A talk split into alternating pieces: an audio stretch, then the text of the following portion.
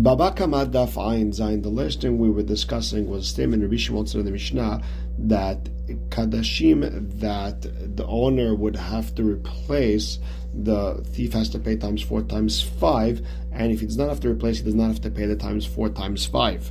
And we explained when Rabbi Shimon said, "What's the difference between selling it to, to a regular person or to the shamayim?" He was talking about the case of a thief stealing from a thief, where Rabbi Shimon said it all depends on what type of korban it was. Then we asked the question that we know Rabbi Shimon holds that a shahita that is not going to be eaten is not considered a shahita, and we have to say the same thing by kodashim. A shahita that is not going to be eaten is not is not a shahita, and he should not have to pay the times four times five. And we had three answers. We had Rav Dimi tell us in the name of Rabbi Yohanan that we're talking about a situation where they're slaughtering uh, normal animals inside the Beit HaMikdash for the, for the owners, but the blood spilled. Rabin said for Rabbi Yohanan, we're talking about regular korbanot, but he slaughtered them inside, not for the owners. And Resh Lakish said the animals were wounded, but they were outside. And we and Rabbi asked a question, but isn't it the, the throwing of the blood that makes it edible, not the shechita? And uh, or according to Resh Lakish, it's the redemption that makes the animal edible, not the shechita. And we said that Rabbi Lazar forgot what Rabbi Shimon said that anything that is on its way to be thrown, it's in the process of, of getting to where the blood's going to be thrown. It's as if it was already thrown, and therefore it's a kosher shchitan. Same thing with the redemption. If it's on its way to being redeemed, then it's as if it, it was already redeemed. And we showed that Rabbi Shimon holds anything that is on its way to be thrown, it's as if it was already thrown. From the case of korbanot that were left overnight, do they give off? Uh, the tum'ah food or not. It all depends of at what point during the day did they slaughter it, did they have enough time to throw the blood or not. So they learned that anything that's going to be thrown says if it was thrown. And with that, we're going to start Ayin Vav Amud Bet, two lines from the bottom, in the middle of the line, which says V'chola Omed Lipadot Kepadu Idami. Anything that is on that is on its way to be redeemed, it, as if it was already redeemed.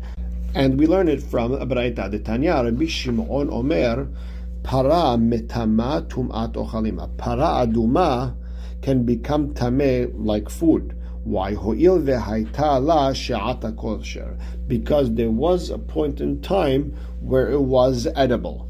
Ve'amar Resh Lakish, Resh Lakish explains uh, Rabbi Shimon, Omer היה Rabbi Shimon פרה nifdet al gabe מערכתה. Rabbi Shimon held that the para aduma could be redeemed even after it was slaughtered on the wood. Usually, a para aduma would be slaughtered on the, the wood. In the case where they found a better red cow, they would be put there, they would redeem that cow that was already slaughtered and they would slaughter a second one. Rabbi Shimon said, even if it wasn't redeemed and it was slaughtered, still, since it could have been redeemed, it's as if it was redeemed. So what do you learn from here? That Rabbi Shimon holds anything that was on the way or in the process of being redeemed, it's as if it was already redeemed. Now, before continuing, I do want to learn the Tosafot, just to summarize the Tosafot and Ayin Zayin Amud Aleph, the big Tosafot not just for the fact that they're very, very long, it's also for the fact that the history behind it. Um, uh, legend has it that the Tosafot, the, the group of uh, Rishonim, the, the, who wrote this Tosafot, it was in a crusader's dungeon the night before they were to be executed. They didn't have anything to write with, so they wrote with their blood. So, just uh, historically, it's a very important Tosafot. So, the first Tosafot on Ayin Zain Amud Aleph goes on the fact that it says that para aduma is metame like food because it had a time where it was kosher to be eaten. And that sounds like after shahita you cannot redeem it, and that's not true. So the Gemara explains that when it means uh, ho'il uh, kosher, it means after they already sprayed the blood, you cannot redeem it anymore. Now, Tosfot also asks, why don't we just say that because it's Kodesh, that brings it to a higher level? It becomes like food, and therefore it is mitame like food. So the Gemara explains that's not a good enough reason, because that concept eh, that Kodesh, when something is Kadosh, it makes it on the level of food. That that's only on something that's not food. Here, the, the para is food. So therefore, we're not going to say, oh, it's going to be food because it is food. And the top Tosafot asks one more question. Why don't we say by Kodashim, even when they're still alive, they're metametumat ochalin, because whatever is going to be slaughtered is as if it's already slaughtered.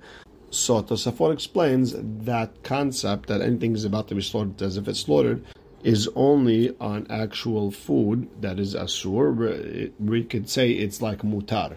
But something that is not food, we can't use that concept. That's the first Tosafot on the top. The second Tosafot asks a question, or brings a question Rashi brought in Hullin, that para aduma anyways makes anyone who touches it uh, tameh. It's a higher level tuma. You don't need a, a, bug to touch it to be mekabel tuma. You don't need all that. Uh, just uh, anyone who touches para aduma, anyone who's dealing with it becomes tameh. And Rashi and Hullin explained that we're talking about a situation where you put less than a kazait of dough on the uh, on the flesh of the para aduma. Uh, therefore, uh, therefore, if the it, it, becomes one, it combines to become a full kazait. So because the meat is considered food. So if a let's say a dead rodent touches the the dough, the whole thing becomes tameh because it combined. That's the way Rashi in, in Hullin explained it. The over here in Tosfot explains that the para aduma is on a level of para aduma and makes things tameh, meaning it doesn't need to become tameh by uh, becoming wet and a mouse touching it. No, no, it in itself, as is, because of its holiness, it's metameh other things. That's one way he explains it. Another way he explains it that Rabbi Shimon was coming to explain that the para aduma is considered food and it can become tameh through a uh, tumat sheretz if a rodent uh, falls on it when it's wet. Okay, that was the second big Tosfot. And now on top of Ayin Zayin Amud Bet, where it says Omer Rabbi Shimon Paranifte, Tosfot says that according to Rabbanan, the paradumar cannot be redeemed even from the, the Oraita because once it was slaughtered in a correct way, that's it. It's done at that point. Uh, no more redeeming and that argues on Rabbi Shimon. Okay, now let's get back to the Gemara in Zain Amud Bet. We saw Mahloki before between Rabbi Yohanan and Lakish explaining Rabbi Shimon in our Mishnah. Rabbi Yohanan explained Rabbi Shimon. We're talking about a situation where he slaughtered normal animals inside. According to Rav Dimi, he, he did it inside for the owner, except the blood spilled. And according to Ravin, he slaughtered it not for the owner. And uh, we said Resh Lakish explained Rabbi Shimon that he slaughtered it when it was wounded, but outside. And the Gemara has to understand. Mishnah Rabbi Yohanan, I understand Rabbi Yohanan who said he slaughtered it inside. Lo Amar Rabbi Shimon ben Lakishin, say like Rabbi Shimon ben Lakish who said he slaughtered it outside. Dekabaile or Kama lematnitin ve'afilu bitmimin. Because he wants to set our Mishnah according to all situations, even when it's a complete animal not wounded. Why don't Rish Lakish hold like Rabbi Yohanan? So Amalach Rish Lakish would tell you Utvaho The pasuk says, and he slaughtered him or he sold him. Wherever there's a possibility of selling him, there's a possibility of slaughtering him. Meaning, if he slaughters him, he'd be hayav times four times five.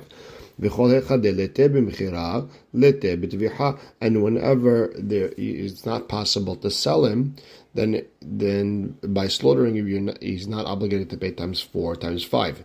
kadashim, and these kadashim that uh, are complete, they're not wounded, they're they're perfect. Ho'il dechim mazabin kadashim la Since if you would sell this, it's not a sale. You can't sell kadashim. Then b'deviha. Therefore, they're not in they're not part of the din either of slaughtering. Meaning, if someone slaughters them, then he's not hayav times four times five. So you see that Resh Lakish holds he's only hayav times four times five if there's a possibility of him selling it. He has to be hayav on both selling and slaughtering. And Rabbi Hanan says that even if you're only hayav just on the slaughtering, that's also uh, good enough to make him pay times four times five. And they go according to their reasoning in other uh, cases, they tmar. It was said, Hamocher teref. If someone sold an animal that was tarif, uh, meaning the animal was wounded, it's not kosher for some reason. The divrei Rabbi according to Rabbi Shimon, Rabbi Amar Hayav Resh Lakish Amar Patur.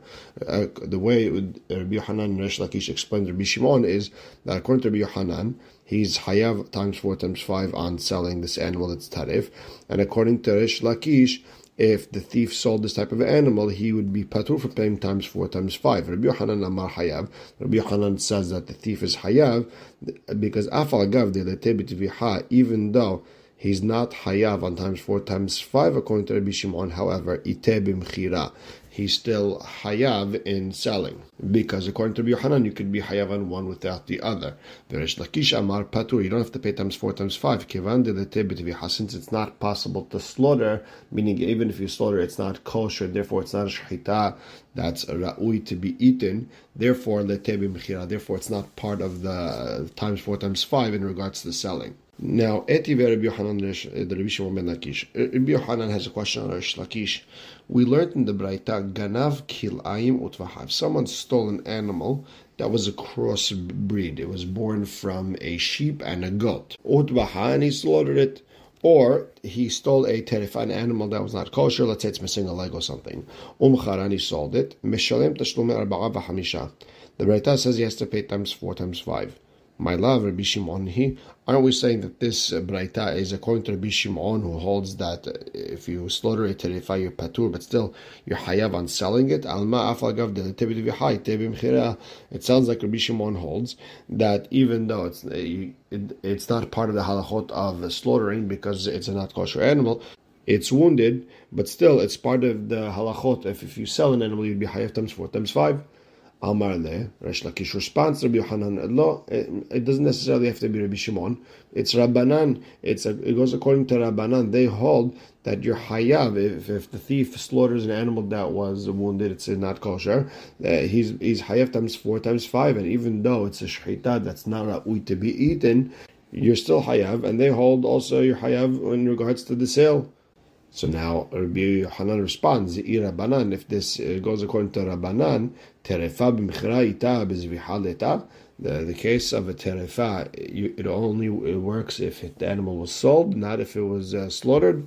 Meaning, according to Rabbanan, if you slaughtered that animal, you're hayaf times four times five also. So why did the Braita say that if you slaughtered, you're not hayaf times four times five? Ve'elamai. So the, the, again, Shakish asks back, you're going to say it's Rabbi Shimon? Kilayim betviha ita b'mechira leta. You're telling me crossbreed animals. You're only hayav times four times five if you slaughter them, but if you if you sell them, you're not hayav times four times five. Ela, you have to say Tana teviha vehuadin Rather, you have to explain, according to you, that when they said teviha slaughtering, they also meant selling. So if that's the case, Tana mechira vehuadin teviha. You have to say according to Rabbanan also they said selling, but same rules apply in regards to slaughtering.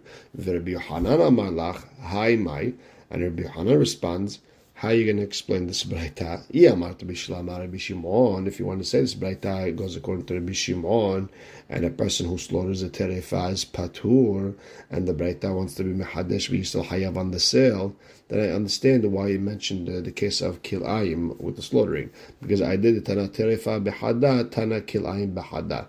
Because since the Braita mentioned that the terefa is hayav in one case, meaning terefa you're hayav if you sell it, so then Tanat Kilayim Bahadar also mentioned one case where Kilayim is Hayav, even though it's really Hayav on both, selling and slaughtering. Ela Amat Rabbanan, if you want to say this Mishnah goes according to Rabbanan, and in uh, Trefot you're Hayav times four times five also, then the Aravinu Venitninu just mention them together Eh, say as follows: Ganav kilayim utrefa. Eh, if you stole a eh, kilayim or a terefa, tevahan umcharan, you slaughtered them or you sold them. Mishlem tashlumer baba hamisha. Then he's uh, he's obligated to pay times four times five. Mention everything together. So kasha, you're right. You know this is a real question on Resh Lakish. So now the Gemara has a question. It says kilayim that he'd be hayaf times four times five. Uh, the Gemara doesn't understand why because seketiv it says a sheep hayav if you, you slaughter it, sell it times four times five, but not a crossbreed. Ve'amar Rabba ze explained when it says sekes avim v'se'izim, it, it created a principle for entire Torah. Kol makom shenemar se eno ela leotzit akilayim. Wherever it says the word se, it's to exclude a crossbreed of two animals.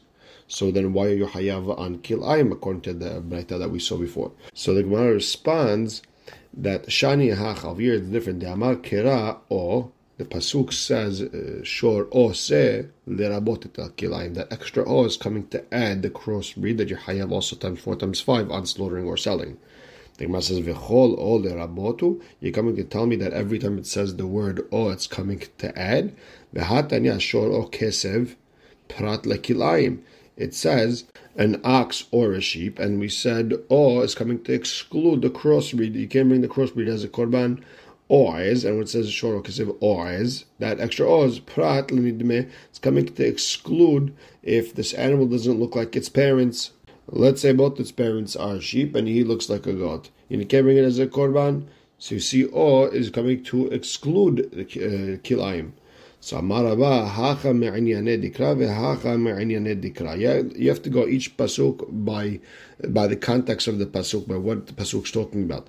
Hacha gabegeneva over here in regards to stealing the chtiv shor oseh she'eh ata yachol leotzi kilayim benehem. Over here when it says shor oseh, you you can't have a child come out of an ox and a sheep. One, uh, the, the ox takes nine months to give birth, the sheep takes five months to give birth. You can't pull one out of the other and therefore it says the word "all," oh lerabot kilaim, it's coming to add kilaim. Uh, if there's a crossbreed of some sort, then it's also part of the times four times five that you have to pay if you stole it.